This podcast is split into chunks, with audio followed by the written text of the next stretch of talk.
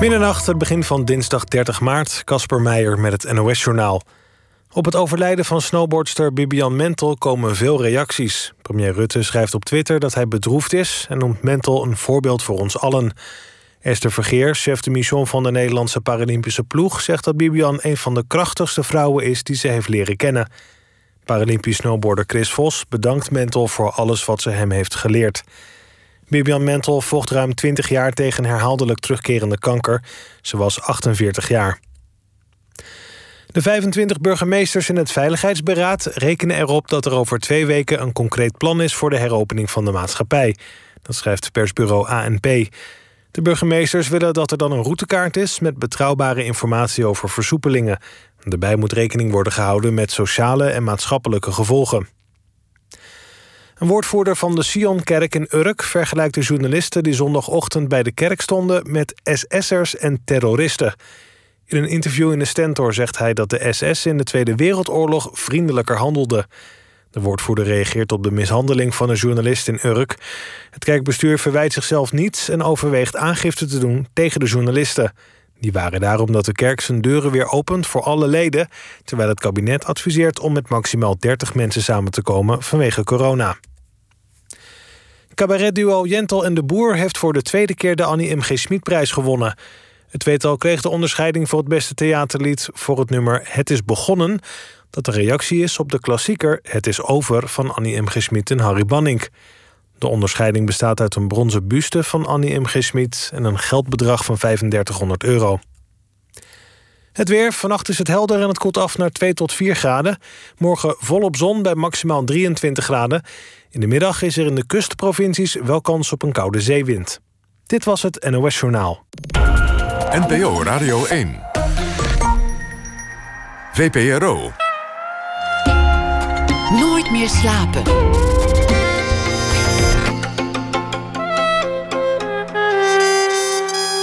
Met Pieter van der Wielen.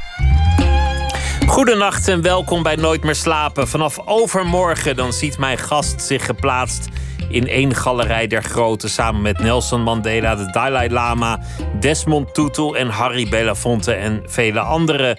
Hij krijgt namelijk de Four Freedoms Award. En dat is een eh, prestigieuze prijs in naam van Franklin D. Roosevelt. Al die glitter die staat op de een of andere manier in contrast met de persoon van Sander de Kramer, die nu tegenover mij zit. Hij was al een keer eerder hier te gast. Een joviale Rotterdammer die ooit zijn loopbaan begon als journalist voor de dakloze krant. Hij werd in Afrika een chief, een soort van dorpsoudste in Sierra Leone, waar hij scholen stichtte en projecten opzette voor oorlogsinvaliden. Sander de Kramer, Oude Dibbets heet hij voor zijn vrienden, is een ras-echte Rotterdammer.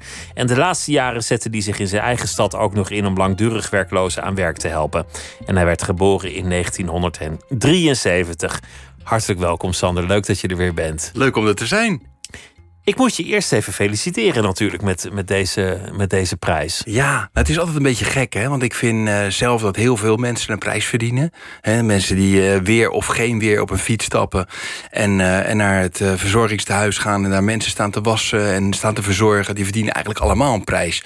Dus ik vind, in die zin vind ik het altijd wel een beetje lastig als je een prijs krijgt. Maar ik heb ooit een Major Boshart prijs gekregen... en nu deze prijs, de For Freedoms Award, dat zijn wel echt wel uh, uitzonderlijke prijzen. In die zin dat uh, de, de, de krijgers, de ontvangers daarvan, toch wel vaak hun leven op het spel hebben gezet om dat van anderen beter te maken. En daarom vind ik dat zo mooi. In, in het geval van Mio Boshart was het natuurlijk echt uh, letterlijk zo dat ze tegen een, een, man heeft gezegd die ze ooit heeft ontmoet: van nee, sorry, ik kan het niet. Ik ben getrouwd met de daklozen en uh, ik moet mij mijn hele leven lang voor hun inzetten. Dus zich letterlijk heeft weggecijferd om het lot van anderen beter te maken. Daar was ik zo trots op.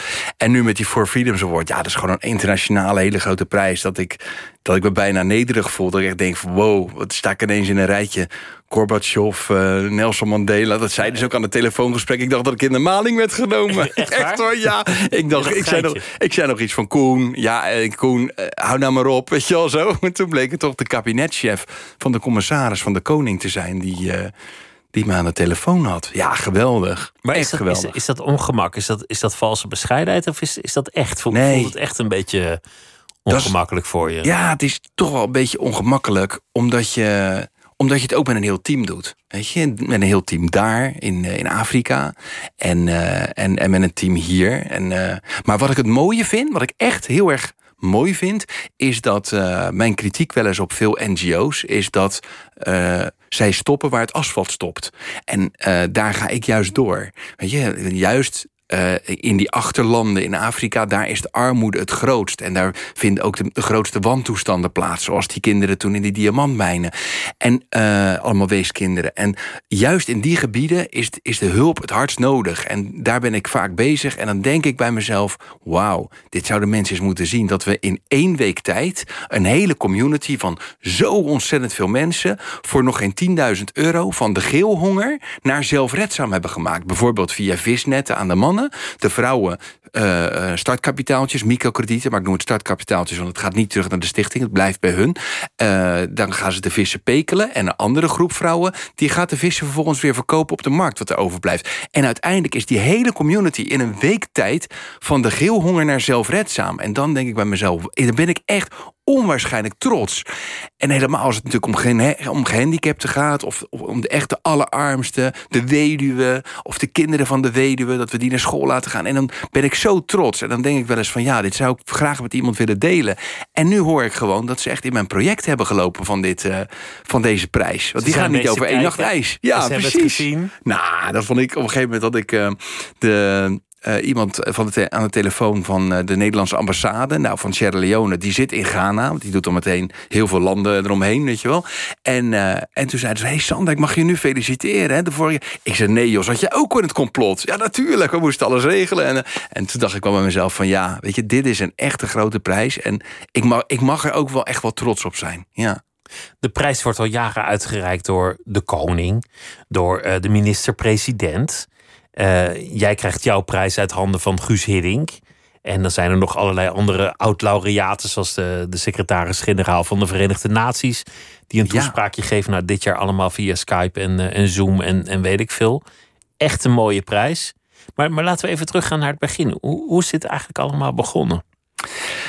Nou, hoe raakte jij daar, daar ooit in godsnaam in fucking Sierra Leone verzeild. Ja, dat was omdat het in 2007 alweer... was het uitgeroepen tot slechtste plek op de wereld... door de Verenigde Naties. Van als je op één plek moet kiezen niet geboren te worden, ja. dan zal dat hem zijn. Dat was, weet je, die hebben altijd een index van de beste wereld om in te, landen, om in te wonen. En de slechtste landen om in te wonen.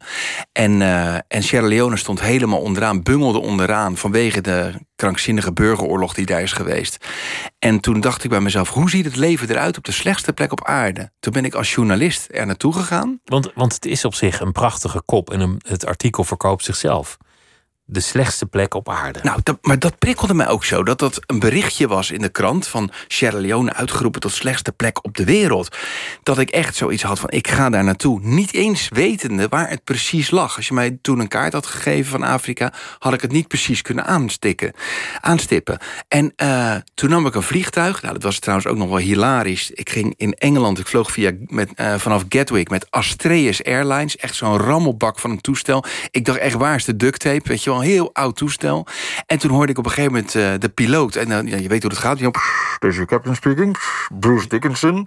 Ik zei, Bruce Dickinson? Van die Iron ken Maiden. Ik. Dat was de piloot, ja. dus dat was, ja, dat was de, de leadzanger van Iron Maiden. Dat was gewoon de piloot. Die had zijn vliegbrevet ooit gehaald. En die vloog nu naar het net uit burgeroorlog geklauterende Sierra Leone op en neer. Om zijn vlieguren te maken. Nou, toen dacht ik, dit wordt een, dit wordt een hele bijzondere, gekke reis, denk ik. Ja, en dat werd het. Want ik kwam daar in die jungle. Uh, ik schreef eerst over alles wat ik zag. Kapotgeschoten straten. Alles was kapot wat ik zag. Heel veel gehandicapten. Heel veel. Het was de oorlog van de afgehakte armen en afgehakte benen. Hè? Short sleeve en long sleeve. Dat mensen ja, dat, echt naar het hakblok werden getrokken. Dat vind ik een verhaal dat nog steeds mijn hart doet bevriezen. Krankzinnig. al die jaren. Wil je korte mouwen, lange mouwen. En ja. dan werd je. Mensen werden naar, naar gelang het antwoord uh, ja. gemutileerd. Dan werd je ge. Ja werd, werd er gehakt. Weet je, je arm eraf gehakt of kort of lang. Ja, precies. Met echt met, met een hakbel, met een machette. En, en uh, toen, toen zag ik zoveel mensen die, die dat hadden, één been of één arm. En met die mensen raakte ik in gesprek. En ik, ik zal ook nooit meer vergeten dat ik een gesprek had met een jongen. En die zei tegen mij, ze hebben mij acht keer moeten slaan. Ik heb de klappen geteld voordat ze door het bot heen waren bij het been. En toen dacht ik echt bij mezelf, wat een krankzinnigheid hier. Wat een, wat een oorlog is dit geweest. En toen kwam er iemand naar me toe. Abdul, nooit meer vergeten. En toen zei hij tegen mij van... Wat je nu opschrijft, of wat je nu wil gaan schrijven, is eigenlijk al het verleden. Dit hebben wij, proberen wij nu achter ons te laten. Maar als je de grootste schande van nu, van in de wereld, misschien wel de grootste schande van nu wil opschrijven, dan moet je met mij meegaan naar het zuidoosten van het land. Toen ben ik met hem meegegaan. Nou, toen zijn we naar het uh, zuidoosten waar de diamantmijnen lagen. En dat was het epicentrum van de oorlog. Daar, waren, nou ja, daar ging de oorlog eigenlijk om. Daar stonden allemaal kinderen, allemaal weeskinderen van 6, 7, 8 jaar jong. Die stonden met enorme udeembuiken van de honger. Stonden die naar edelsteentjes te, te, te, graven en te zeven. Die stonden zich letterlijk dood te graven. En toen zei ik, wat is hier gebeurd? En toen zeiden ze, dit is waar de oorlog om was. De rebellen zijn hier van huis naar huis gegaan. Die hebben de ouders vermoord. Kinderen vanaf vijf jaar gerecruiteerd als kindsoldaat of als slavin, als bushwife noemen ze dat. Dus kleine meisjes werden slavinnen van de rebellen. En de baby's, daar konden ze niks mee, dus die hebben ze gewoon in brandende huizen achtergelaten. En heel veel zijn daarbij om het leven gekomen, gewoon levend verbrand. Maar sommigen hebben zoveel geluk gehad dat ze door een buurman, een oom, een tante werden meegegrist uit het huis. En de kinderen die je nu ziet staan, die zijn, dat zijn de baby's van toen. Dat waren de meest kwetsbare kinderen na de oorlog. En die zijn geronseld door loesje diamanthandelaren... om voor hun voor nog geen dubbeltje per dag naar edelsteentjes te gaan zeven. En er staat een foto in, in jouw boek al van een paar jaar geleden... van een, een naakt jongetje in een, in een beetje ja, modderig slootje... die daar met een zeefje ja. Uh, aan de slag is. Ja. Duidelijk uitgehongerd. Uitgehongerd. Echt, echt uitgehongerd. Die kinderen waren zichzelf aan het doodgraven. En toen dacht ik, dit is het meest krankzinnige en ook de grootste paradox die er maar zal zijn. Dat uitgerekend het duurste steentje ter wereld, hè, de diamant, die hier in het Westen symbool staat voor ultiem geluk, dat we om ons vingers schuiven op de mooiste dag van ons leven, dat die aan de andere kant van de wereld werd opgegraven door de meest doodongelukkige weeskinderen die totaal geen toekomst hadden. En toen heb ik mezelf een belofte gedaan: al wordt het me dood, al wordt het me dood, ik ga proberen die kinderen eruit te halen. En ik moet eerlijk zeggen, dit is de korte versie. Want ik ben inderdaad gearresteerd geweest door een corrupte agent. Dat me echt dun door de broek liep. Omdat ik dacht van nou, als deze nu zegt dat ik zelf in de diamanthandel zit. Of in de, in de, in de drugsmokkel of wat dan ook. Dan ga ik er dadelijk 15 jaar in. En, en dan denken ze in Nederland misschien nog waar roken is vuur ook, weet je wel. Toen dacht, ik dacht echt met alles schoot door mijn hoofd heen. En ik heb ook één keer een mijn echt moeten verlaten met, met, uh, met echt maar moeten vluchten. Ja die bendes die zich bezig, ik noem het gewoon bendes, ja. die zich bezighouden met diamanthandel. Ja. Dat, dat, dat is de goorste maffia die je op planeet Aarde zult treffen. Ja. En een mensenleven betekent niet zo gek veel voor die mensen. Eens. Want, want velen zijn je voorgegaan en die zijn wel verdwenen. Ja. Nooit meer wat van gehoord. Klopt. Dit had jou gewoon kunnen gebeuren. Sterker nog, de kans was eigenlijk groter dat dat je zou gebeuren. dan dat je hier nu tegenover mij zou zitten. Ja, maar ik ben er niet blind ingesprongen. Ik moet wel zeggen, ik ben niet roekeloos erin gesprongen. Ik dacht wel heel goed na van oké, dit is een continent. Uh, als je hier, uh, nou ja, als je in je handen klapt, zeg maar, dan gebeurt er al wat alles wat je daar doet, dat wordt meteen opgepikt door de hele community. Iedereen weet het, zeker als je als witte daar komt. Dus ik had op een gegeven moment had ik de strategie gekozen van iedereen is blij als die kinderen eruit gaan. Iedereen is dan natuurlijk blij. Dus ik speelde bewust de na naïeve westerling. Nou ja, dat is dus twee keer misgegaan. Totdat iemand tegen mij zei van... hé hey, luister vriend, als jij hier echt het verschil wil maken... dan moet je gaan praten met de chiefs. Dat zijn de burgemeesters, dat zijn de traditional leaders. Zij zijn de oren en de ogen van het gebied... en zij hebben het hier voor het zeggen. En, en toen ben ik gaan praten met, uh, met de Paramount Chief, de hoogste chief. En toen had ik zo onwijs vermazzel dat ik, dat ik bijna denk van dit, is, dit, dit komt van boven. Toen, toen sprak ik met die chief en ik had een shirt van het Nederlands elftal meegenomen. En ik kwam bij Chief Joe, de Paramount Chief, en ik zei... Chief, ik wil met u praten. Ik heb een cadeautje meegenomen, een shirt van het Nederlands elftal. En toen zei hij, oh, kom je uit Nederland? En ik wilde net gaan uitleggen waar Nederland ligt en zo. En toen zei hij van mijn broer, die heeft gevoetbald met Johan Cruijff bij Cosmos in New York. Toen dacht ik echt bij mezelf, nou, dat ik de kans dat je tien keer achter elkaar de staatsloterij show, het staatsloterij show wint, is, is, is groter dan dat ik daar iemand tegenkom die met Johan Cruijff heeft gevoetbald. Nou, en toen, en toen zei hij van Nederlanders zijn goede mensen, wat wil je hier doen? En toen zei ik van ja, ik wil die kinderen, dat gaat me zo aan het hart. Ik ik wil die kinderen uit die mijn halen en lekker naar school sturen. En toen zei hij van, uh, I'm with you. Ik ben nooit meer vergeten. Hij had een strook gehad. Hij was zelf invalide. En ik heb hem toen ook geholpen met een, met een, uh, met een rolstoel. Zodat hij zich goed kon bewegen. En uh, dat, werd, dat werd ook enorm gewaardeerd dat ik dat deed. Maar hij zei, en toen zei hij ook van, you don't eat your words. You don't eat your words. Je eet je woorden niet op. Jij doet wat je echt wat je zegt. Hij zegt, ik ga, ik ga jou helpen. We gaan samen met de Chiefs die mijnen in. En we gaan die kinderen eruit halen. Had toen werd ik zwaar enige... beveiligd. Had je een plan eigenlijk? Jazeker, toen werd ik zwaar beveiligd. Toen met, dat was eigenlijk het plan op een gegeven moment. Toen ik daarvoor stapte ik er heel dom in. Toen ben ik met, uh, met hulpverleners gaan kijken, gaan oriënteren. Hoeveel kinderen zitten er in die mijnen? Ja, en toen ging het mis. Toen werd ik gearresteerd en heb ik moeten rennen voor mijn leven. Maar, maar wat, wat is dit? Want, want je, je komt daar, je ziet dat leed. Ja.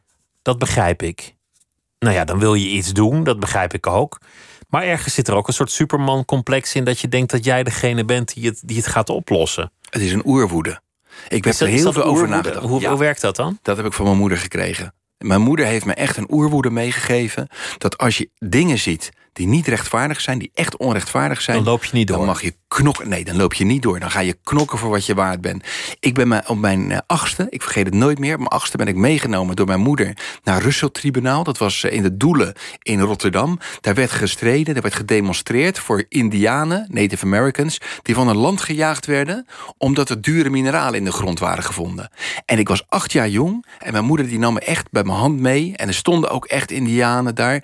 En ik dacht bij mezelf van wauw we zijn met een kleine groep, maar we gaan de goede kant op. We zijn aan het protesteren en er liepen allemaal mensen langs... en die haalden hun, hun wenkbrauwen op of die trokken hun schouders op... van wat zijn ze aan het doen, daar het groepje. En dan indianen erbij. En ik had juist echt zoiets van, weet je, laat ze maar denken... maar wij gaan de goede kant op. Dat zijn de spookrijders, die anderen. Wij gaan de goede kant op. Maar wat ik kreeg... Wacht even, dat, dat zijn de spookrijders, dat, dat is dat oude mopje, weet je wel? Ja, van, uh, ja, precies. Man die hoort op de radio, er is een spookrijder gesignaleerd... en die zegt, nou, ik zie er anders wel twintig. Ja, wel duizend. Ik zie er wel duizend. En dan denk je, dat is de spookrijder. Maar dat is hem niet. Die gaat de goede kant op. En zo heb ik me wel heel vaak gevoeld. Ook in, ook in Sierra Leone. Dus het is een soort dwarsheid eigenlijk wat je, wat je beschrijft. Nou, een soort tegendraadsheid. Ja, het is een tegendraadsheid, maar het is wel gedreven door oerwoede. En die heb ik echt, echt van mijn moeder meegekregen. Van kan je je inzetten? Is iets niet in de haak? Sta er dan niet bij. Ga er dan echt voor. Weet je wel? Sta erbij stil en ga daarvoor en probeer er wat aan te doen. Doe niet zoals iedereen anders dat je de andere kant op kijkt. En dat je bij jezelf denkt: van nou ja, het zal allemaal wel. En dat hebben we natuurlijk als journalisten ook vaak. Zeg ik even we. Dat journalisten vaak zeggen: van nou, ik heb het verhaal gebracht. Ik heb iets aan de kaak gesteld. Door naar het volgende onderwerp. En, en dat zich is dat prima, want dan heb je, je hebt het aan de kaak gesteld. Je, ja. hebt, je hebt het verhaal verteld. Dat klopt. Maar Frits Baarda, die, die noemde mij, dat is uh, een journalist van Villa Media, van de journalist, zeg maar. De journalist van de journalist, het vakblad. En, en die noemde mij een actiejournalist. En dat vond ik wel een mooi woord. Dat je, dat je, dat je een journalist bent, maar dat je ook bovenal mens bent. En als je, als je de, de actie kan voeren, dat je dat niet laat liggen, dat je het ook echt doet. Je, je noemt je moeder als idealist. Ja. Jouw moeder gaf zwemles. Ja. En jouw vader is, is als jonge man twee broers verloren die verdronken zijn. Nee, zijn broer en zijn vader. Zijn broer en zijn vader. Ja, zijn broertje, die was toen zeven jaar jong. Die is verdronken in een heel klein laagje water voorovergevallen. En zijn vader, die hebben ze gevonden in de rivier. Ja, ook verdronken. En toen is de, uiteindelijk is mijn vader getrouwd met een, zwemje, met een zwemjuf. Dat kan geen toeval zijn, toch? Dat kan geen toeval zijn. Nee, nee, dat is echt bizar. Dat is echt. Uh, ja, daar zit heel veel in. En eigenlijk heeft mijn moeder mijn vader leren omgaan met water. Weer een beetje het water in te stappen. Dat hij de zee een beetje in durft te gaan. Want eigenlijk, mijn vader sprak er nooit over. Ik heb het pas echt toen ik volwassen was, heb ik dit hele verhaal pas gehoord. En uh, hij sprak er nooit over, was zo gesloten als een oester. Maar later heeft hij me echt verteld van ja, daar zat wel heel veel pijn van hem natuurlijk. Van een broertje en een vader verloren aan het water. Die wilde nooit meer het water in. En toen verklaarde het eigenlijk dat als ik de zee inrende, dat hij niet achter me aanging, maar altijd bleef. En ook met grote ogen keek eigenlijk van ja, ik, ik kom niet. Ik, ik wil wel, maar ik, ik kan het gewoon niet. Die angst was zo enorm groot. En uh, ja, mijn moeder heeft hem er daar wel overheen gekregen. Uiteindelijk is hij gaan zwemmen. En jouw vader heeft zijn hele leven een vaste baan gehad en, en eigenlijk altijd degelijke keuzes gemaakt. Klopt, enorm degelijk. Dat wilde hij voor mij ook. Hè? Hij wilde voor mij ook dat ik mijn broer zou achterna gaan. Mijn vader was een, een goede zakenman. Hij leeft nog steeds, maar hij is wel nu met pensioen sinds dit jaar. Hij is 78. En hij is met pensioen gegaan. Uh, hij Want Rotterdammers werken graag. Ja, wij, als je bij ons in de vitrine in de winkel overhemdjes ziet, ziet hangen... dan zijn ze meestal met opgestroopte arm. Moutjes zo, hè? In de winkel alvast. Ja, in de winkel alvast opgestroopt. Ja, precies. Hoef je dat zelf niet meer te doen. Maar nee, maar mijn vader is een harde werker hoor. Echt, hij had op een gegeven moment... hij werkte heel lang in de borrelnoten en de tijgernootjes van Duivis. Hij heeft ook Gerard Koks toen erbij gehad van... Uh, dag, ik ben van de Duivis. Dus ik had dat pak thuis Duivis liggen. Als er een vijf is. ja, ik had ook altijd de pak aan. Dan zei ik van dag, ik ben van de Duivis. Nee, ik had Gerard Koks na.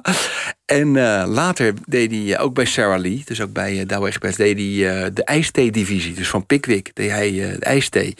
En ja, ik, ik zou je vertellen, hij, ja, hij was echt wel een, een goede zakenman, maar heel degelijk. Je zegt dat precies goed. Hij was zo degelijk dat hij voor mij ook echt een route uitstippelde die zonder risico's was. Weet je, je deed alles zonder risico's. Hoe, hoe zag dat er dan uit? Wat was dat voor route? Um, nou, hij wilde dat ik ook het zakenleven inging, zoals mijn broer. Mijn broer is ook heel succesvol in het zakenleven geworden. Die heeft een heel groot havenbedrijf. En hij wilde dat eigenlijk, zag hij mij ook wel het zakenleven ingaan. En toen ik op een gegeven moment ging studeren, ik had VWO gedaan en ik ging studeren aan de Rijksuniversiteit, toen nog Leiden. En uh, ik kwam terug, ik ging voor rechten. En ik kwam terug, ik zeg nou, ik zeg ik heb het gevonden. Ik zeg ik ga Afrikaanse taal en cultuurwetenschap doen. En toen zei mijn, moeder, toen zei mijn vader, die zei als je me niet, als, absoluut niet, zei die, absoluut niet. Ik moet het betalen en ik betaalde er geen cent aan. En mijn moeder stond alleen maar, volg je hart jongen, als je, als je dat wil doen, volg je hart, dan moet je dat gewoon doen. Dus die stonden met z'n twee ook nog een beetje hommelers te maken. En waar kwam dat dan in godsnaam vandaan? waarom dacht je... Waarom dacht je ineens Afrikaanse taal en, en cultuur? Ik weet het niet, maar het lijkt bijna een, een, een route die ik uiteindelijk zou gaan lopen. Het is. Uh, ik ben het niet gaan doen, hè. Ik mocht niet van mijn vader echt. En ik heb uiteindelijk naar hem geluisterd. Ik ben inderdaad rechten gaan doen. En al heel snel uh, mijn schooltas de willig ingegooid. Want ik vond er echt niks aan. En ik kon toen al aan de slag bij het Rotterdams Dagblad. En ook bij het Algemeen Dagblad. En, uh, en, en, en ja, later ook nou ja, lekker kolompjes tikken en alles. En ja, dus, dus, het, dus uiteindelijk is het, is het er niet van gekomen dat ik echt gaan, ben gaan studeren, maar wel de journalistiek ben ingerot naar de dakloze krant. En toen vond ik echt mijn pad en dacht ik van, nou, dit is, dit is fantastisch om te doen. Ik help hier mensen bij door een instrument in handen te geven, zodat ze op een eerlijke manier geld kunnen verdienen. Dat is echt een eerlijke manier geld kunnen verdienen zonder te hoeven stelen. En ze, en ze brengen ook echt aan het werk. Weet je, wat iemand die de straatkrant verkoopt, is ook echt aan het werk. Heeft meegedacht over de krant, heeft gedichten gemaakt, verkoopt de krant en krijgt er iets voor terug. En dat is ook terecht. Dus allebei heb je een goed gevoel bij. En daar heb ik echt mijn hart aan verband. Dat heb ik 15 jaar lang gedaan. Met heel veel plezier. En je hebt toen vrij vroeg in je carrière bij de dakloze krant zelf ervoor gekozen om een tijdje op straat te leven. Ondanks dat je gewoon een, een, een, huurhuis tot je beschikking had. Sleutel ingeleverd om niet in de verleiding te komen om bij regen toch weer naar huis te gaan. Slaapzakje meegenomen. En dan niet zo'n Nepalese thermo van uh, tot min 30 goed, maar gewoon een slaapzakje. Klopt. Ja, maar hoe ging dat dan verder? Nou, weet je, ik werd steeds meer een, een, een soort uh, klankbord voor de daklozen ook. Zij vertelde mij verhalen over soms het onrecht dat ze werd aangedaan. En tegelijk uh, werd ik ook steeds vaker gebeld door journalisten. Die zeiden van, joh, uh, hoe gaat het met de daklozen? En ik zei, nou ja, dan moet je Arie even spreken. Die, die staat hier naast me, wacht eventjes. Maar die, ik werd steeds vaker gebeld ook. En ik ging ook schrijven natuurlijk. Ik werd echt een soort, ja, een soort, soort, soort uh, medium van, stem van de daklozen eigenlijk. En toen dacht ik bij mezelf van, ja, maar dan moet ik wel minimaal het gevoel hebben... wat zij ook hebben, tenminste minimaal het gevoel hebben... hoe het is om aan die kant te staan. Om aan de zijlijn van de, van de maatschappij te staan. En te moeten bedelen. En afhankelijk te zijn van een krant verkopen. En in de, in de Pauluskerk slapen. En buiten slapen. Onder een brug slapen. En uh, dat heb ik toen echt een periode gedaan in de winter van 2000. Dus het was echt heel koud. En dat werd waanzinnig gewaardeerd door die jongens en meiden. Veel meer jongens dan meiden trouwens in de dakloze scene destijds. En dat was echt uh, een eye-opener voor hun ook. Van hé, hey, we hebben er nu eentje die gaat echt voor ons. Die, die, die gaat echt door roeien en ruiten. Die wil ook weten wat we meemaken. En die gaat ook strijden voor ons. Voor, voor de dingen die niet kloppen. Weet je wel, bijvoorbeeld als een dakloze opvang niet open was... terwijl het open zou moeten zijn... en iemand heeft net zich het schompers gelopen... net uh, acht kilometer gelopen... omdat hij een metrokaartje niet kon betalen. Maar ik heb het ook meegemaakt dat ik op een gegeven moment... dan krijg je tien punten in een nachtopvang... en het stonk zo enorm, want het had heel erg geregend. Het was hele zure, penetrante lucht... in een van de laagdrempelige nachtopvangen. En toen dacht ik, ik heb tien punten... en dan moest je dan drie euro, of tenminste guldens toen nog voor betalen.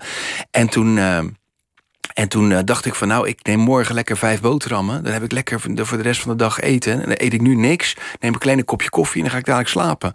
En toen had ik me verslapen. Zeg wel, kwam ik om, nou ja, tenminste verslapen. Ik kwam acht uur zou het dicht gaan. En ik kwam om een halve minuut voor acht kwam ik bij het loketje. En ik zeg, ik wil mijn punten, vijf boterhammen alstublieft. En zeiden nee hoor, het is al dicht. Je bent te laat. Boem. En zo ging het hekje dicht. En toen dacht ik echt bij mezelf: Mijn hemel, dit is waar ze het dus over hebben. Ik heb gewoon nu echt gewoon honger. En ik moet dadelijk misschien. Ik heb al helemaal geen geld. Ik heb niks meer. En ik heb ook geen brood. Toen, toen heb ik echt het idee gehad dat je even in paniek bent van hé, hey, en nu? Wat moet je nu doen? Dus kijk, ik kon altijd natuurlijk terug. Hè. Het is niet zo dat ik dakloos ben geweest, maar ik heb wel in elk geval ervaren hoe het is om aan die kant te staan. Ik heb ook een keer bij ja, ik ben bij een bakker naar binnen gegaan. En toen zag ik echt wel best wel een beetje, nou ja, best wel uh, besjoemeld uit, zeg maar. Weet je wel. En mijn haar zat al helemaal vet. En ik was echt wel een beetje, mijn jas was al een beetje vies geworden, want het, het regende buiten. En toen kwam ik bij een bakker naar binnen. En toen zei ik, eh, bakker, mag ik misschien een brood van u? En toen zei hij, brood? Hij zei, geef ik nog liever aan de beesten dan aan een smerige zwerver als jij. En nou oprot uit mijn zaak. Want, want dat lijkt mij het nooit meer vergeten. De agressie. Ja. Het dédain, dat lijkt mij het moeilijkst. Dat is het. Nou weet je, zoals de daklozen altijd tegen mij zeiden... en wat ik op straat ook heb ervaren... liever dat iemand zegt, nee hoor, dank u wel. Weet je wel, als je een straatkant of als je bedelt of een straatkant verkoopt. Nee hoor, dank u wel. Dat nog honderd keer liever dan dat je straal wordt genegeerd of wordt uitgescholden. Puur op je uiterlijk. Want ik ben erachter gekomen, op straat juist, dat heel veel mensen op straat terecht zijn gekomen. gewoon door een speling van het lot. Buiten hun schuld om. Weet je, dat waren topsporters. Er zaten mensen bij die heel veel geld hadden gehad. die heel rijk waren geweest. Twee auto's voor de deur hadden. kast van een huis woonden. En toen is er iets verkeerd gegaan in hun leven. Bijvoorbeeld een kind overleden en daar niet meer uitgekomen. Dat merk, merk dus heel veel. Hè? Dat mensen een kind hebben verloren, zich gingen begraven in het werk, eigenlijk zich een beetje gingen, ja, gingen afsluiten voor de wereld, vervreemden van een vrouw en na een scheiding ja, op straat terechtkomen kwamen. Gewoon aan de, aan de fles zijn gegaan of zo. En dat is zo logisch als je iemand dan tegenkomt in de nachtopvang... en je zit naast elkaar en je bespreekt dit met iemand... en je bent dan even een luisterend oor... en even een schouder om eventjes een hoofd op te leggen... dat je, dat je dan opeens maatjes bent. En dan komen dit soort verhalen naar boven. En die komen dan honderd keer harder binnen... op het moment dat je ernaast zit... dan wanneer je hulpverlener bent en er eigenlijk een beetje boven staat. Maar hoe kan het dat jij steeds op het leed afgaat zonder ooit blij te zijn dat het jou niet is gebeurd en gewoon je terugtrekt in het comfort van je eigen leven.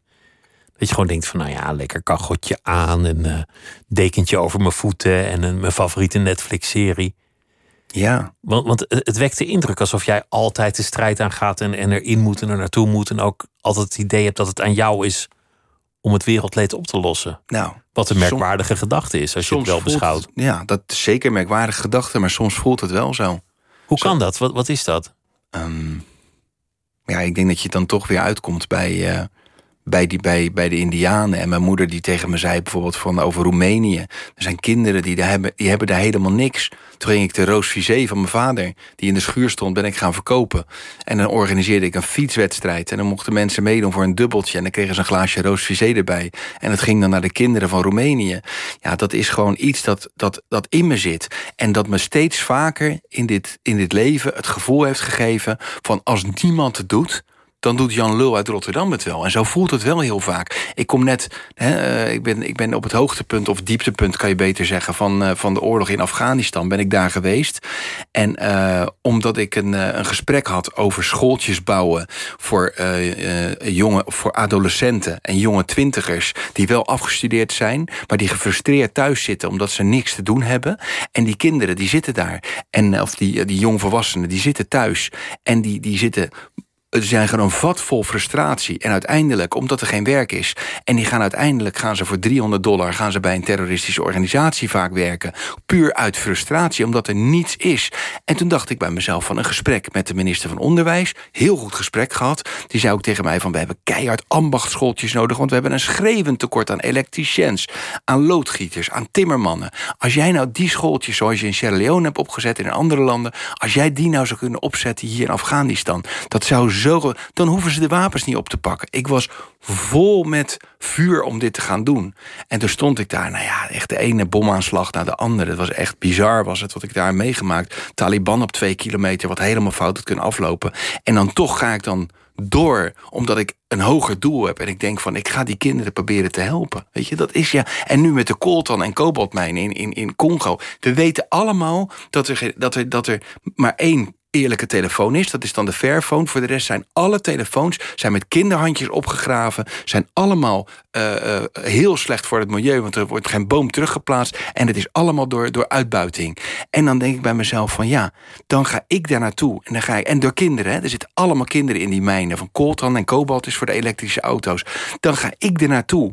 Omdat ik een signaal wil afzetten aan de miljardenindustrie. Die NGO's heet. Om te zeggen van als niemand er iets aan doet, dan doe ik het wel. En ik weet dat het heel gevaarlijk is. Tuurlijk weet ik dat het gevaarlijk is. En mijn vader heeft me vorige keer klootzak gezegd. En mijn vrouw? Heeft je vrouw wel eens gezegd, ja, nou mooi geweest? Mijn vrouw heeft gezegd, toen ik naar Afghanistan ging... en nu ook naar Congo, toen zegt ze van... Uh, ik ben het er niet mee eens, maar ik sta wel achter je. Dus ze weet dat het bloed kruipt waar het niet gaan kan. Maar ik moet dan ook het signaal uitzenden van... ik haal die kinderen eruit en ik ga scholen voor ze bouwen. Omdat ik... Het zit gewoon in mijn systeem. Ik, ik kan het niet anders uitleggen. Het zit in mijn systeem om als iedereen de andere kant op kijkt, dan ga ik juist, wat je heel terecht zegt, tegen de stroom in. Om, om het goede voorbeeld te geven. Om te laten zien dat het wel kan en dat het ook moet. De spookrijder die de goede kant op rijdt. Ja. Voor wie het inschakelt, Sander de Kramer is hier die een uh, prachtige prijs toegekend krijgt uh, komende woensdag. En uh, dat is de Four Rights Award. En die is in naam. For Freedoms Award. For Freedoms Award van Franklin D. Roosevelt we begonnen over Sierra Leone. En, en wat je net zegt, dat is eigenlijk een van de rare paradoxen. Landen die rijk zijn aan grondstoffen, hebben er eigenlijk pech mee. Ja. Je, je, kunt als arm land beter maar geen grondstoffen hebben, dan ben je beter af dan wanneer er toevallig olie, diamanten of, of schaarse metalen in je bodem zitten. Ja. Want daar beginnen vaak de problemen. Klopt. Er zijn miljarden te verdienen. Die worden niet in de meest uh, florissante industrieën gemaakt. En dat betekent dat er kinderarbeid, corruptie, allerlei leed meekomt. Dus dat betekent dat jij met hele grote partijen het gevecht aangaat in wezen. Klopt. In Sierra Leone zei je, ik had op een gegeven moment een doorbraak doordat ik met de chiefs ging praten. Juist. De burgemeesters. Dat zijn de mensen die invloed hebben. Wat, wat was dan het idee? Wat was de eerste gedachte die jullie hadden van hier kunnen wij iets doorbreken? Um, omdat de chiefs dat zijn inderdaad de traditionele leiders. Ik wist dat ik iets kon gaan doorbreken, omdat uh, diep van binnen zat een stemmetje bij mij en die zei van deze man is goed. Weet je, je, krijgt op het moment dat je, uh, zoals ik, in heel veel oorlogsgebieden bent geweest, lijkt het wel alsof je, alsof je een kompas krijgt, een innerlijk kompas. Alsof je een, het klinkt misschien een beetje zweverig, maar dat is niet zo bedoeld. Ik krijg een soort van antenne, een zesde zintuig van uh, dit, deze man is goed. Deze heeft een goede uitstraling, deze heeft een goed hart, deze bedoelt het goed met me. En uh, dat krijg je heel erg. En toen ik bij de Chiefs kwam, en met name bij de Paramount Chief, en die tegen mij zei van ik ga jou helpen, I'm with you. Ik ga je helpen om die kinderen uit de mijnen te halen. Toen, toen wist ik van ik ben hier nu in goede handen. En daarvoor had ik dat helemaal niet natuurlijk. Toen had ik echt het gevoel van ik, ik ben aan het spartelen. Toen ik uh, die arrestatie en, en dat vluchten uit die mijnen, dat was echt, uh, dat was echt tricky. Wil niet zeggen dat er geen slechte mensen zijn. Hè? Nog steeds zijn er slechte mensen. En ik heb het een paar jaar geleden... is er iemand bij mij het terrein opgereden. En uh, met een geblindeerde auto, waar ik altijd slaap. Met een geblindeerde auto. Ik slaap altijd met bij de andere Paramount Chief. En uh, toen kwam die auto uh, het terrein oprijden. En wij kennen in principe alle auto's. En als je een auto niet kent... dan doet de chauffeur altijd meteen het raam naar beneden. En die zegt, ik ben die en die en ik kom voor dat en dat. En dat gebeurde nu niet. Nou, we worden daar zwaar bewaakt. Dus echt wel jongens met Kalashnikovs. Die soldaten die ging meteen voor die auto staan. En het waren geblindeerde ramen, dus hij kon ook niet achter die ramen kijken. Dus hij richtte op de vooruit en er gebeurde nog steeds niks. Toen moest hij een signaal uitzenden. En toen heeft hij een kaarsrechte lijn heeft hij getrokken van kogels voor de auto. Dus echt. En toen richtte hij weer op het raam. Toen had hij echt van trok hij de, de, de trekker, haalde, die, haalde, haalde zijn vinger er al overheen. En toen zijn ze, in, ze achteruit gegaan, toen zijn ze heel hard weggereden. Ja, wie dat zijn geweest, weten we tot de dag van vandaag niet. Ik wil maar zeggen, het wil niet zo zeggen... dimmen. Het wil, het wil in elk geval niet zeggen dat ik nu zeg van... ik ben onschendbaar of zo. Ik bedoel, ik had in, in Zuid-Soedan ben ik bijna aan stukken gesneden. Dat, dat, was een krankzinnige oorlog. En iemand maakte een foto, terwijl ik duizenden keer had gezegd... maak alsjeblieft geen foto hier van anderen... want ze, ze hebben hier het lokale geloof dat je hun ziel afpakt... als je een foto van ze maakt. Had het toch gedaan en uiteindelijk kwam die man met een koeienslagmes achter ons aan. Echt met een koeienslagmes, een machette. En... Um, ja, dat zijn dingen dat je echt wel ook wel afhankelijk bent van anderen. Maar wat mijn eigen gevoel betreft, ga ik heel erg af op, op, mijn, op mijn zintuig. Ja. En het idee was, je moet een alternatief bieden. Want, want die kinderen worden geronseld om in die mijnen te werken. Ja. En je moet eigenlijk zorgen dat ze een reden hebben om dat niet te doen of een manier om daar vandaan te komen. Een alternatief bieden. Een alternatief, scholing. Scholing. En toekomst. En ook voor de, voor de andere uh, arme mijnwerkers via microkredieten, of beter gezegd startkapitaaltjes, want het komt niet terug naar de stichting, maar het blijft bij de mensen. Uh, om ze, om ze via uh, startkapitaaltjes hun oude beroep van voor de oorlog weer te laten oppakken. Dus blacksmith of, uh, of, of, of, of timmerman of, uh, of, of nou ja, noem maar op wat voor beroepen er allemaal zijn. loodgieter, zijn zoveel beroepen, elektricien, allemaal beroepen die die, die die mensen voor de oorlog uitoefenden, maar na de oorlog niet meer aan toe kwamen omdat ze alles waren kwijtgeraakt. Ik heb, moet ik heel eerlijk zeggen, als je op de slechtste plek op de wereld bent, dan kom je ook te maken, daar krijg je natuurlijk ook heel veel te maken met extreme armoede. Extreme armoede waar niemand zich een voorstelling van kan maken. En wat mij het meeste is bijgebleven en wat ik nooit meer van mijn, uit mijn systeem krijg, is dat een vrouw ooit bij het ziekenhuis terecht kwam met een kindje met milde, milde vorm van malaria. En dat kindje zou het gewoon overleven met een kininebehandeling van drie, vier dagen in het ziekenhuis bij westerse dokters. En de westerse dokters zouden bijna alle kosten voor hun rekening nemen. Ze zou alleen een klein rekeningetje krijgen, die moeder, van 50 of 60 cent. En uh, die ouders, die, die, die, die uh, dokters, die gingen even weg. Die waren even weg en die kwamen terug na 20 minuten. Het kindje lag al in het bedje en alles. Die kwamen terug. Toen was dat kindje dood. Dachten van dat is gek. Want die had milde vormen van malaria, geen levensbedreigende. En toen keek een van de dokters goed en die zag in het neusje van het kindje een wit pluisje. En toen begon die moeder kei en keihard te huilen. Echt hartverscheurend hard te huilen. Wat bleek nou? Die vrouw had vijf kinderen. Vader was omgekomen tijdens de oorlog, doodgeschoten door de rebellen. En moeder had elke dag maar het geld om, om, om, om. Die moest alle eindjes aan elkaar knopen om die vijf kinderen een handje rijst, hooguit per dag. Soms één keer in de twee dagen, één keer in de drie dagen, wat te eten te geven. En nu raakte ze in pure paniek, omdat ze dacht: oh nee, mijn hemel, ik krijg een rekening van 50 of 60 cent. En ik heb vijf kinderen, die andere kinderen die thuis zitten, die gaan dadelijk de dupe ervan zijn. Er gaan dadelijk meerdere slachtoffers vallen. En die heeft uiteindelijk uit pure radeloosheid een kussen gedrukt op haar eigen kind. En toen zo in huilen uitgebarsten. Dat, dat is extreme armoede die ik af en toe tegenkom. En dan denk ik bij mezelf, wauw man, dat is echt, uh, dat is echt next level. En dan, en dan gaat het vanzelf bij mij. Dan hoef je mij niet de vraag te stellen van waar komt het vandaan dat je die mensen wil helpen. Dat gaat dan vanzelf. Ik maar hoe kan het dat het lukt? Waarom is het gelukt om daar een schoortje op te zetten?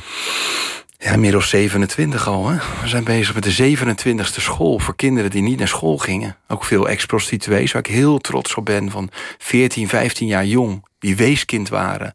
En niks anders konden dan hun eigen lichaam verkopen. Of pepertjes verkopen op straat om te overleven. Die gaan maar, allemaal naar school. Waarom lukt dat? Want, want er, zijn, er zijn natuurlijk zoveel organisaties die, die van alles proberen. Ja, ik denk de mix wel hoor, van mijn vader en van mijn moeder. Want dat, dat zakelijke van mijn vader, dat zit hem dan niet in. in, in uh, dat kan ik inzetten. Ik heb dat instinct wel, maar dan alleen voor het goede doel. Zelf ben ik echt een ontzettend fruitdruifje wat betreft, uh, wat, betreft commercieel, weet je wel. Als ik een keer een klus krijg, dan zit ik altijd, uh, ah, ja, is goed joh, doe ik wel joh. Nee joh, nee joh, is goed joh. Ah, joh, wat te drinken is goed, weet je wel. Dan ga ik weer. Maar voor het goede doel kan ik echt wel slim zijn. En een van de dingen die ik doe, is, uh, ik neem bijvoorbeeld CEO's mee, weet je, van ondernemers neem ik dan mee. En dan betalen ze 7.500 euro om mee te mogen met mij naar de mooiste plek op aarde. Dat is in Sierra Leone, echt diep in de jungle, in een leme hut slapen we dan. Dus we gaan helemaal terug naar de basis. Dus net was het nog de slechtste plek op aarde en nu zijn we eigenlijk al... Nee, Ja, maar het is, wel, het is wel mooi. En net wat, net wat jij zei, het is eigenlijk een van de rijkste landen aan mineralen. Maar het is tegelijk een van de armste landen, omdat het allemaal in verkeerde handen terechtkomt.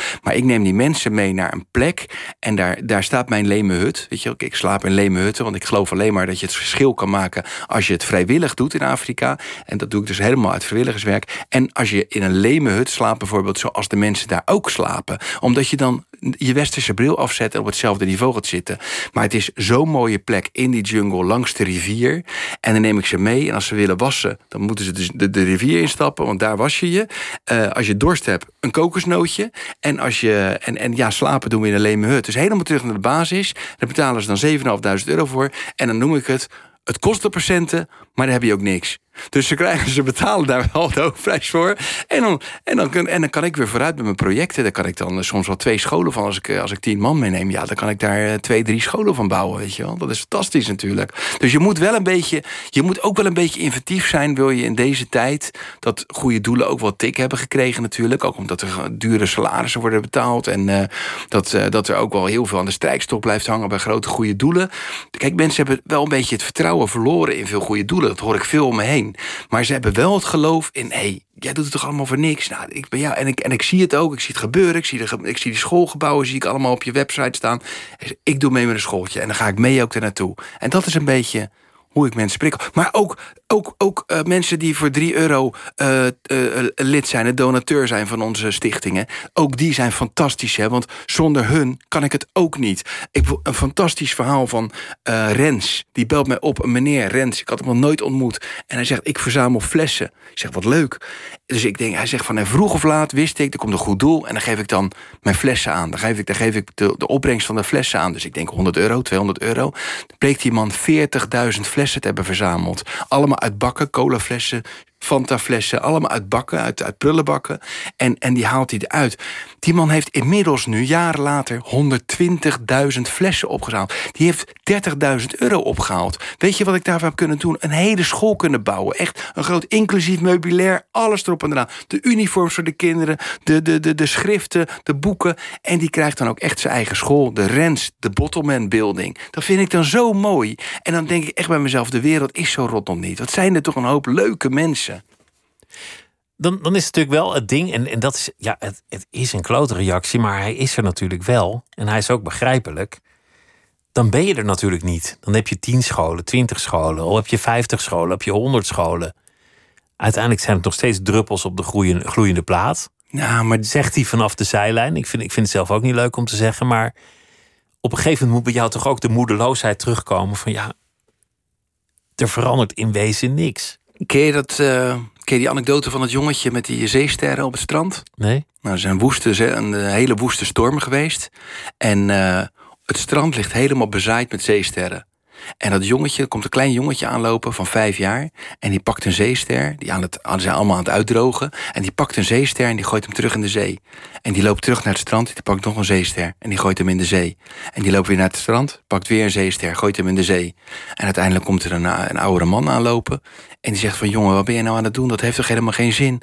Het hele strand ligt vol met die zeesterren die aan het uitdrogen zijn. Hij zegt maar voor die zeesterren die ik net gered heb, is het het verschil hè? Voor hun heb ik hun leven veranderd. En dat is hoe ik het zie. Ik kijk heel erg naar de positieve dingen. Als ik die kopjes zie van al die mensen, we hebben inmiddels 350.000, 400.000 mensen in onze projecten zitten. Als ik al die gezichtjes zie van die kinderen, als ik er naartoe ga en ik zie al die gezichtjes van die blije gezichten van die kinderen die naar school gaan, die anders totaal toekomstloos waren. En als ik ze dan vraag van wat wil je worden later, dan zeggen ze heel vaak dokter of verpleger of eh, of, of teacher, eh, leraar. En dan zeg ik, waarom wil je dokter worden? Dan zeggen ze van, nou, u heeft mij geholpen... en ik wil op mijn beurt, wil ik weer mensen helpen... in de situatie waarin ik heb gezeten. Dus ik wil het doen voor al die, voor die arme kinderen. En dat is het butterfly effect. Ik geef niet met, met het helpen van... van, van, van, van eh, eh, 400 kinderen per school bijvoorbeeld, geef ik niet alleen die 400 kinderen de druppel op de gloeiende plaat. Nee, die 400 kinderen gaan het allemaal doorgeven. Gaan het allemaal doorgeven, gaan het allemaal doorgeven. En het gaat nu inmiddels al om duizenden, duizenden kinderen. Dus kan je nagaan hoeveel we doorgeven. Dat is geen druppel op de gloeiende plaat meer. Dat is echt een enorme oceaan aan het worden. En daar kijk ik naar. En niet naar wat ik niet kan doen. Je bent op een zeker ogenblik ook chief geworden. Ze hebben jou benoemd tot, Mhm. tot ja, zo'n, wat is het, dorpsoudste. Burgemeester. Burgemeester, eh, ja, Dat zo kan je het wel noemen, ja. Een, erefunctie. Er is ook een boekje geschreven en, en eh, Hugo Borst heeft erover geschreven. Jouw, jouw oude vriend, nog Ja. van, van, van de voetbal. En die is ook met je meegegaan. Hilarisch hoe hij beschrijft dat hij in een leme hut moet slapen en denkt: wat kroelt hier allemaal? Welke slangen hebben ze hier eigenlijk? Wat voor ongedierte zal ik vannacht in mijn bed vinden? Het was niet, niet echt aan hem besteed. Ja, dat was Jochem. Jochem die... Joch- Jochem ja, was dat die dat vertelde. Ja, Jochem die werd helemaal gek. Die, eh, die, die, die zat alleen maar met zijn zaklamp te kijken naar alles wat bewoog. Weet je, wel, spinnen natuurlijk. Ja, de zwarte mamba zit daar. Ja, daar ben ik ook eerlijk in dat die er. Daar moet je echt voor uitkijken. Je moet altijd naar beneden kijken als je door de jungle loopt. En wij sliepen in die leme hut. En hij zat alleen maar, hoe kan een, een, een geboren Rotterdammer... hoe kan die hier nu zijn Spaans aan het oefenen zijn? Want ik, liep alleen maar, ik riep alleen maar naar de andere kant van de muur van... eh, El perro desaparecido. En dan zei hij, wat? En zei ik van de verdwenen hond. Weet je, ik lag me een voc- vocabulaire te leren van Spaans gevorderde twee. Weet je wel? En hij denkt, hoe kan dat nou dat hij zich zo relaxed voelt? En hij heeft de hele nacht heeft hij met zijn zaklamp naar alles wat bewoog, heeft hij zitten schijnen. Ja, er komt inderdaad, er komen ratjes langs en muizen. Ja, het is een leme hut. Je moet ook je eten niet laten staan. Dat is ook eh, regel 1. En, eh, en, en, en, en toen is hij echt wel een beetje in paniek geraakt, zeg maar. Maar hij dacht ook wel bij zichzelf van ja, dit is wel bijzonder. Want hij, hij slaapt hier zoals iedereen hier slaapt. En hij is gewoon één van de Afrikanen geworden. En daarom vertrouwen ze mij. En daarom loop ik niet in de sloten. Zoals eh, in, in corruptie vallen. Of dat, eh, dat ik in de maling word genomen. Dat, dat mensen dat je niet in de hoofdstad in een, in een groot hotel gaat zitten. Nee, ze weten van ik doe het en al het geld wat ik ophaal, dat kom ik hier brengen voor de community. Dus niet voor individuen, maar echt voor de hele community. Ik kom hier de hele community een push geven. En dat wordt onwijs gewaardeerd. En dat ik dan ook bij ze slaap in het dorp, ja, dat vinden ze, dat vinden ze dat, dat kennen ze niet. Want ze kennen alleen maar ja, over het algemeen grote SUV-wagens die er doorheen rijden en die altijd doorrijden en die niet stoppen. En, en ja, dit is een verschil. Hoe is het dan om een chief te zijn? Mooi. Ja, is te Wat, gek. wat houdt het dan in in praktijk? Ja, nou in de praktijk, het is geen erebaantje. Het is echt wel dat ik er af en toe eh, ook echt naartoe moet. Als iemand overleden is of als er een belangrijke vergadering is, dan moet ik er naartoe. En dan pak ik het vliegtuig en dan, eh, dan ga ik naar Sierra Leone. En dan eh, overleggen we met alle chiefs. En dat gebeurt vaak zingend. Zingend en klappend worden de vergaderingen gedaan. Dat is een hele andere cultuur. En eh, kijk, voor mij had het niet gehoeven. Laat ik dat voorop zetten. Ze hadden bij, ik, het is niet zo van, nou, wat, eh, wat, wat leuk dat ik nou chief ben. Maar het geeft me wel een bepaalde status apart. In die zin dat ik, ehm, dat ik eh, beschermd word door politieagenten als ik daar ben in het zuiden. En dat is wel heel fijn, want in het zuiden heb ik natuurlijk toch wel vijanden gemaakt met die diamantmafia.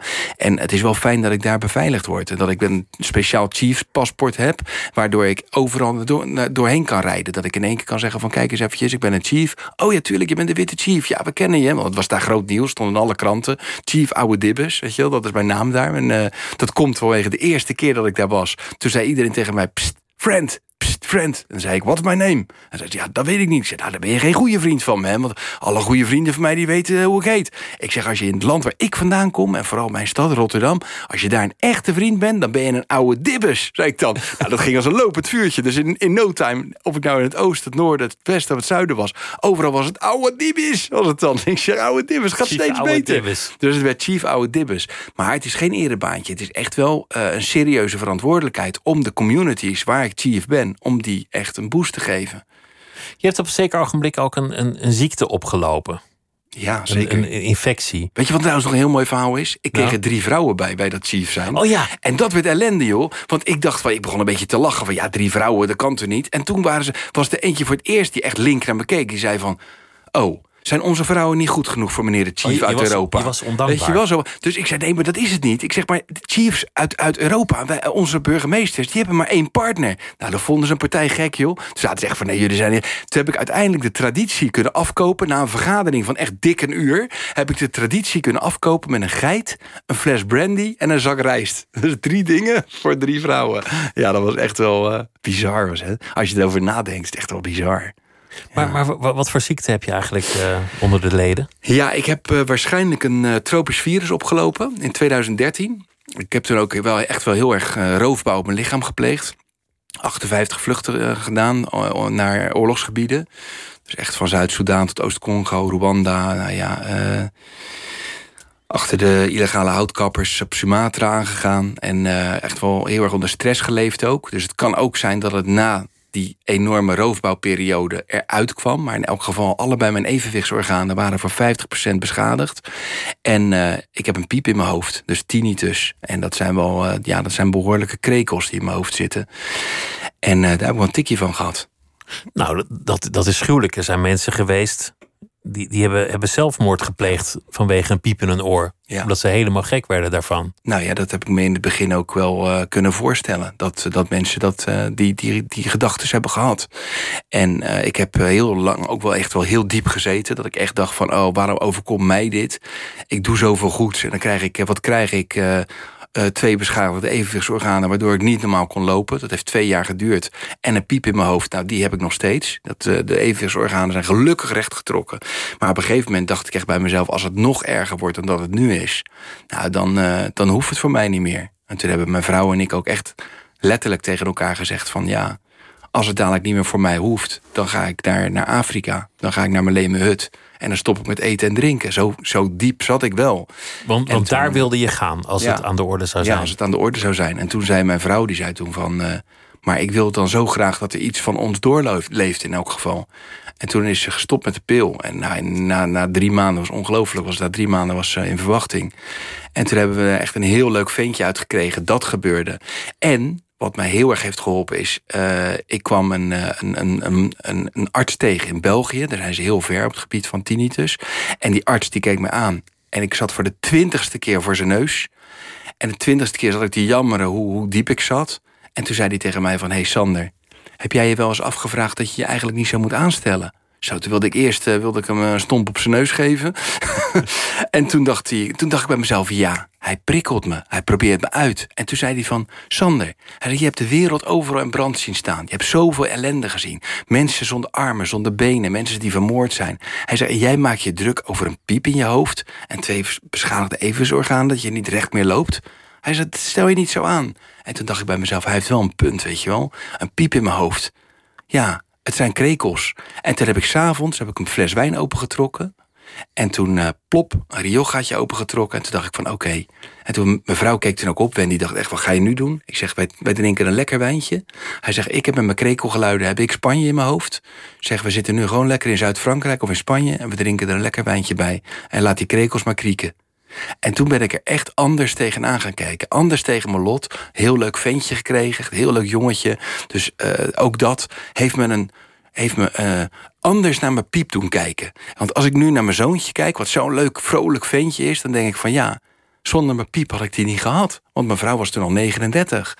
Dan had ik hem niet gehad. Dus ik kan nu ook positief naar mijn piep kijken.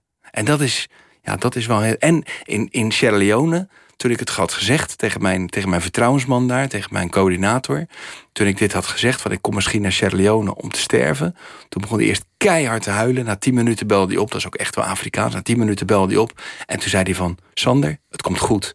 Wij gaan met z'n allen bidden, met duizenden tegelijk. En het gaat goed komen. En dat, dat idee van, hé, hey, ik kan helemaal niet gaan, joh. Die mensen rekenen op me. En die drie dingen bij elkaar hebben mij echt door, door de slechtste periode van mijn leven gesleept. Er zijn ook verhalen dat zo'n piep ineens van de ene op de andere dag onverklaarbaar verdwijnt. Ja, ik denk dat het bij mij niet zo snel zal gebeuren, want ik heb iets van vijf of zo. Oh, ja. Echt uh, krekelgeluiden. Maar ja, ik, ik, ik uh, help het je hopen ook, ja. Ik help het jou hopen. Ja. Heb je ook een piep? Nee. Veel, veel DJ's maar ik ken, ik ken veel mensen die, die, die een piep hebben of hebben gehad. Ja, ik ken heel veel mensen die een piep omdat ik er ook veel, omdat ik ook, nou ja, in het boek Chief Oude Dibbes heb ik er ook echt over gesproken. En, uh, en, en heel veel mensen hebben mij toen ook gebeld en benaderd van, joh, hoe ben je daar dan doorheen gekomen? Ik steek ook een pilletje. Die heb ik gekregen van uh, de legendarische Bram Bakker. Weet je, die, die heeft mij een pilletje. Ja? de psychiater. Die heeft mij een pilletje voorgeschreven. Die zei: Sander, probeer dit eens. En dat is een anti-piekerpil zegt hij. Hij zegt, uh, je gaat dan meer naar buiten gericht in plaats van naar binnen gericht. Want je kan, je kan echt op een gegeven moment ook echt die piep worden. Hè? Je kan zo met die piep bezig zijn dat gewoon jouw leven die piep is. En die anti-piekerpil, die heeft een beetje de wereld opengezet. Dat als ik nu met jou aan het praten ben, tuurlijk, als ik luister, hoor ik een enorme piep. Maar ik ben met jou in gesprek en die piep gaat dan naar de achtergrond. Dus ik ben niet zo bezig met die piep. Ik ben lekker met een mooi gesprek met jou bezig. En dan is die piep eigenlijk gewoon niet dominant. Wat is voor jou in essentie belangrijk? Want we hadden het een beetje over luxe. Daar lijkt je niet enorm aan te hechten. Je, je eigen inkomen, daar heb je ook nooit heel erg je op gericht. Nee. Je ligt in een leme hut met, met slangen, muizen, ratten. Mhm. En het interesseert je niet. Je bent gelukkig. Je noemt het de mooiste plek op aarde. Ja. Het is daar stoffig. Dat zit in je neusgaten, in je ogen, in je oren. Maakt je allemaal volgens mij niet zo gek veel uit. Nee. Wat, wat is voor jou luxe, welvaart, rijkdom? Weet je wat ik altijd Wanneer heb je dat? Luxe is voor mij een lekker wijntje met een lekker kaasje. Dat is voor mij echt, dat is voor mij echt luxe. Echt meer heb ik niet nodig. Als ik een lekker wijntje heb en een lekker kaasje, nou, dat, dat, dan, dan ben ik de gelukkigste man op aarde. En die heb ik ook af en toe nodig hoor. Het is ook voor mij een uitlaatklep. Sporten en een wijntje en een kaasje zijn echt wel de dingen die ik echt wel af en toe nodig heb met, met fijn gezelschap. Dat houdt me in balans. Want ik, ik merk wel, nou ja, met elke reis neemt het ook wel toe. Dat ik een soort van apothekerskast met herinneringen in mijn hoofd heb zitten. En daar, is- daar liggen ook trauma's. En af en toe gaat er opeens, op een onbewaakt ogenblik, gaat er een laadje open. En dan komt er een traumaatje boven. En dan, en dan kan ik die wel dempen door hard te gaan sporten. En dan s'avonds een kaasje en een lekker wijntje. En dan gaat het, gaat het laadje heel langzaam weer dicht. En dan is het weer opgesloten. Dus ik kan er echt wel goed mee omgaan met mijn traumaatjes. Maar ze zitten er wel. Ja. Weet je wat wanneer je- ik het had laatst? Ik, eh, ben, ga- ik ben verhuisd, niet zo lang geleden. En eh, in één straat waren twee leuke huisjes die ik had gezien. Nummer 3 en nummer 17. En ik ging bij nummer 3 ging ik naar binnen. En er stond een schedel in de kast. Gewoon een, een, een doodshoofd. En dat kan, hè, dat iemand bijvoorbeeld eh, biologieleraar is of zo die er woonde. Maar bij mij ging meteen de associatie Rwanda. Meteen ging het laadje Rwanda open, waar ik ooit in een kerk ben geweest, waar Tutsis dachten dat ze veilig waren en dat de Hutus toch waren gekomen. En op die heilige plek dat die kerk was, waren ze één voor één afgeslacht met machetes. En toen ben ik naar beneden gestuurd door de regisseur. Het was voor televisieopnames ook en om mensen te helpen. En toen ben ik naar beneden gegaan met een lucifer. En toen kwam ik beneden en toen lagen al die schedels daar nog. Ja, en toen zag ik al die, ook die kinderhoofdjes, al die doorkliefde schedels, al die stuk geslagen hoofden. Toen dacht ik echt bij mezelf, mijn hemel, wat is dit erg. En dat heeft zoveel indruk op me gemaakt, dat altijd als ik botten zie, of eh, zelfs al kippenbotjes of zo, weet je wel. Als ik bijvoorbeeld in Afrika ben, dan kom je er niet aan. Dat je mensen eten overal kip en smijten overal die botjes neer. Dan komt meteen die associatie van Rwanda boven. En ook wel Cambodja hoor. De boom van de dood. Oh man, daar werden de baby's tegenaan gegooid om kogels uit te sparen. Ja, die dingen die vergeet je nooit meer. Die blijven echt in je hoofd zitten en dat gaat nooit meer weg. En dat, ja, ik kan er goed mee leven en ik kan me goed inzetten voor de mensen. En ik kan zelfs omgaan met de mensen die het gedaan hebben. Want die heb ik ook gesproken. Ook de mensen van de genocide in Rwanda. Ik heb, ik heb ze gesproken. Maar ja, het blijven wel traumaatjes. Dan kijk je echt de lelijkheid van het bestaan van, van de wereld, van de mensheid, Tja, vol aan op zulke Vol. plekken. ja. Ja, weet je, maar ook daar overal zijn weer inspirerende mensen en inspirerende verhalen. Ook op het moment dat je het niet verwacht en je staat daar tussen mensen, genocideplegers en slachtoffers. En het ene verhaal is nog erger dan het andere. Op een gegeven moment stond ik met een vrouw te praten en die was verkracht door, de, door, door een Hutu. Haar man was vermoord door, door een Hutu. En, en, en zij, was, eh, zij zat daar. En, eh, en ik raakte met haar in gesprek. En in het begin was het echt tranen. En we helden allebei. En toen op een gegeven moment pakte ze foto's. Toen zei ze van, ik heb elke dag heb ik in de, heb ik, omdat hij zo op hem leek, het kind dat hij heeft gekregen, de zoon, want ze is er zwanger door geraakt na die verkrachting. De zoon die ze heeft gekregen leek zo op de verkrachter, dat ze elke dag eigenlijk in het gezicht keek van haar verkrachter van toen en de moordenaar van haar vader. Maar uiteindelijk heeft ze toch een soort van liefde gekregen voor dat kind. Van ja, maar je bent wel mijn kind. En toen kwam ze heel trots met foto's aan. Daar krijg ik nu nog kippenvel van. En toen dacht ik bij mezelf, wat ben jij een powervrouw, man. Je bent zo krachtig. Je bent een voorbeeld voor de hele wereld. En dan wil ik ook dat verhaal wel laten horen. Je, ik ben ook wel de journalist die dat verhaal wil laten horen. En positieve verhalen wil laten, laten klinken. Hoe lelijk soms de verhalen zijn, zit er ook soms zoveel kracht in mensen. En die kracht die wil ik dan laten zien. Is er veel veranderd nu, je- nu je vader bent, nu, nu je een kindje hebt? Want ik kan me best voorstellen dat je denkt, nou ja, nu moet ik het maar eens wat rustiger aan gaan doen. En al die reizen wat minder gaan maken. Omdat je toch een soort dat, nest hè? hebt. Ja. Ja. het is gek, hè? Maar het, het is niet het geval. Nee, ik heb twee kinderen. Ik heb een dochter van eh, 21. En, eh, nou, en mijn zoontje dan, die wordt zes. En het verschil is enorm in leeftijd, maar wel heel leuk. Want daardoor echt, echt twee fases meegemaakt. En uh, ja, weet je, ik heb nog steeds zoiets van... Uh, ik moet er zijn voor de mensen, omdat, sommige, het, het, omdat heel veel mensen het niet doen. Weet je, iedereen weet van de kooltanmijnen... en weet dat, ik, dat het helemaal vol met kinderen zit... En niemand doet er iets aan. Dus doet Jan Lul uit Rotterdam het. En dat voelt dan ook echt zo. En dan moet ik het, het signaal afgeven door dit te gaan doen. Ja, echt, dat, dat, dat, dat voelt dan gewoon zo. En daar kan niks meer van stoppen. En daarom ben ik ook wel trots op, op die Major Bossardprijs. Hè, van, dat zegt me zoveel van dat ze mij dat toen gegeven hebben. Van ja, jij bent ook wel iemand die ook wel misschien een rassidealist is. Weet je wel, van ik ben toch wel iemand die zo ver in zijn idealen gaat... dat ik het zelf boven mijn eigen leven stel. Want ik zet mijn eigen leven op het spel om dat van anderen te verbeteren. En dat, ik denk dat dat, dat heb ik wel gemerkt door de jaren heen. Ik dacht altijd dat, dat heel veel idealisten dat zouden hebben. Maar dat is niet zo. Er zijn wel heel veel mensen die zeggen van nou, ik wil wel dingen doen die goed zijn.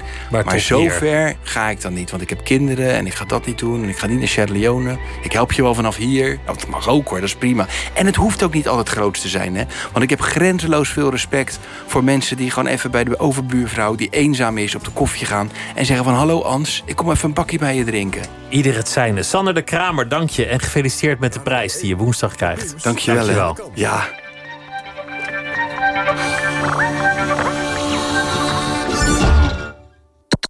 NPO Radio 1.